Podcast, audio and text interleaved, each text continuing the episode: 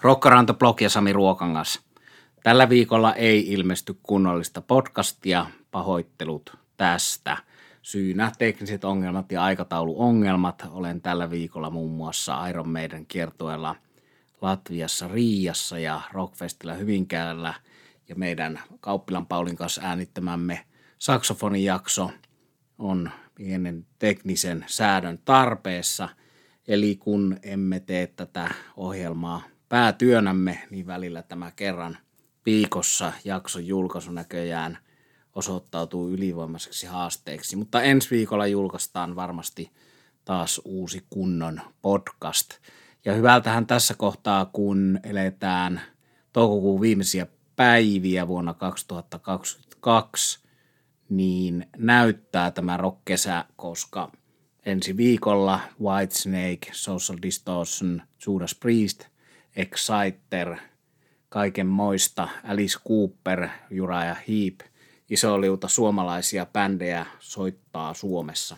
Eric Claptonin Tseppelin keikat lähestyvät, monet festarit, kuten Tuska, lähestyvät myös, ja Tampereella Sauna Open Air. Eli joitakin on peruttu, mutta suurin osa näyttäisi toteutuvan. Paulin kanssa olemme äänittäneet hyvän jakson saksofonivetoisesta rockista ja muusta musiikista.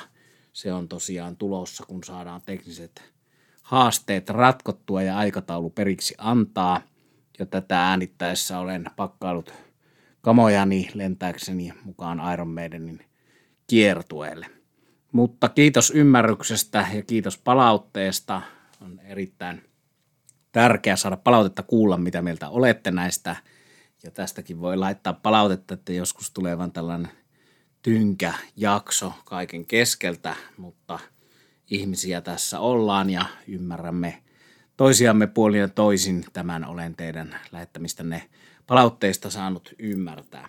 Tällä kertaa näin. Palatkaa kuulolle ensi viikolla, laittakaa palautetta. Nähdään festareilla, eletään hieno rock-kesä kaikista maailman tapahtumista ja kulkutaudeista huolimatta. Tämä on Rokkarantoblog. Minä olen Sami Ruokangas. Hyvää kesää. Tulkaa kuulolle jälleen ensi viikolla.